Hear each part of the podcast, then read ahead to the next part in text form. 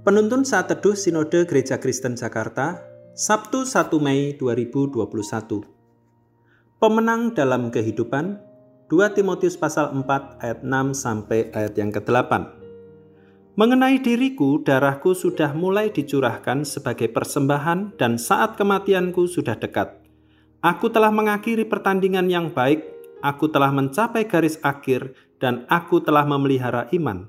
Sekarang telah tersedia bagiku mahkota kebenaran yang akan dikaruniakan kepadaku oleh Tuhan, Hakim yang adil, pada harinya, tetapi bukan hanya kepadaku, melainkan juga kepada semua orang yang merindukan kedatangannya. Obstacle run atau lari halang rintang adalah salah satu cabang olahraga yang membutuhkan ketahanan fisik dan konsentrasi yang baik.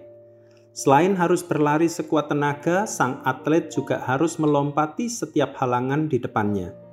Atlet tangguh yang berhasil melompati semua rintangan akan mencapai garis finish. Paulus mengilustrasikan kehidupan ini seperti perlombaan obstacle run. Kita harus berlari alias menghadapi kehidupan dengan berbagai rintangannya.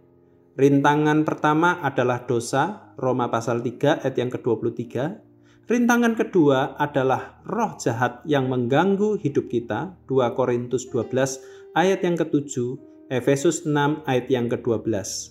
Rintangan ketiga adalah diri sendiri yang lemah, satu Timotius satu ayat yang kelima belas, Yakobus satu ayat yang keempat belas.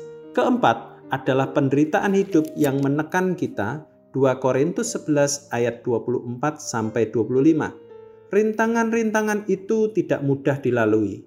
Bersama Tuhan kita mampu melaluinya. Contohnya, Paulus yang mampu melewati semuanya itu, ia berkata, "Aku telah mengakhiri pertandingan yang baik. Aku telah mencapai garis akhir dan aku telah memelihara iman." Paulus tidak kecewa pada Tuhan saat harus menghadapi setiap rintangan. Justru ia bersyukur telah menjalani kehidupan dengan baik. Paulus siap menghadapi hukuman mati yang akan dialaminya. Ia memang tidak selalu disenangi orang lain dan tidak selalu mengalami hal-hal yang menyenangkan. Tetapi ia selalu setia menyenangkan hati Tuhan. Pertandingan hidupnya telah berakhir. Ia telah menjadi pemenang kehidupan. Tuhan menyambutnya sebagai pemenang di surga. Hidup ini memang banyak rintangan. Sebagai pelari dalam perlombaan kehidupan ini, kita sering putus asa dan lelah, tapi semua yang terjadi di dunia ini hanya sementara. Jangan membuang waktu untuk hidup dalam kekecewaan dan kepahitan. Marilah kita memelihara iman dan mengakhiri pertandingan dengan baik.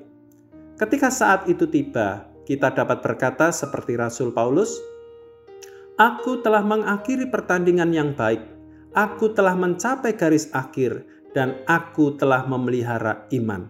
Jadilah pemenang dalam kehidupan. Menang dalam kehidupan dan bukan menangisi kehidupan. Tuhan Yesus memberkati.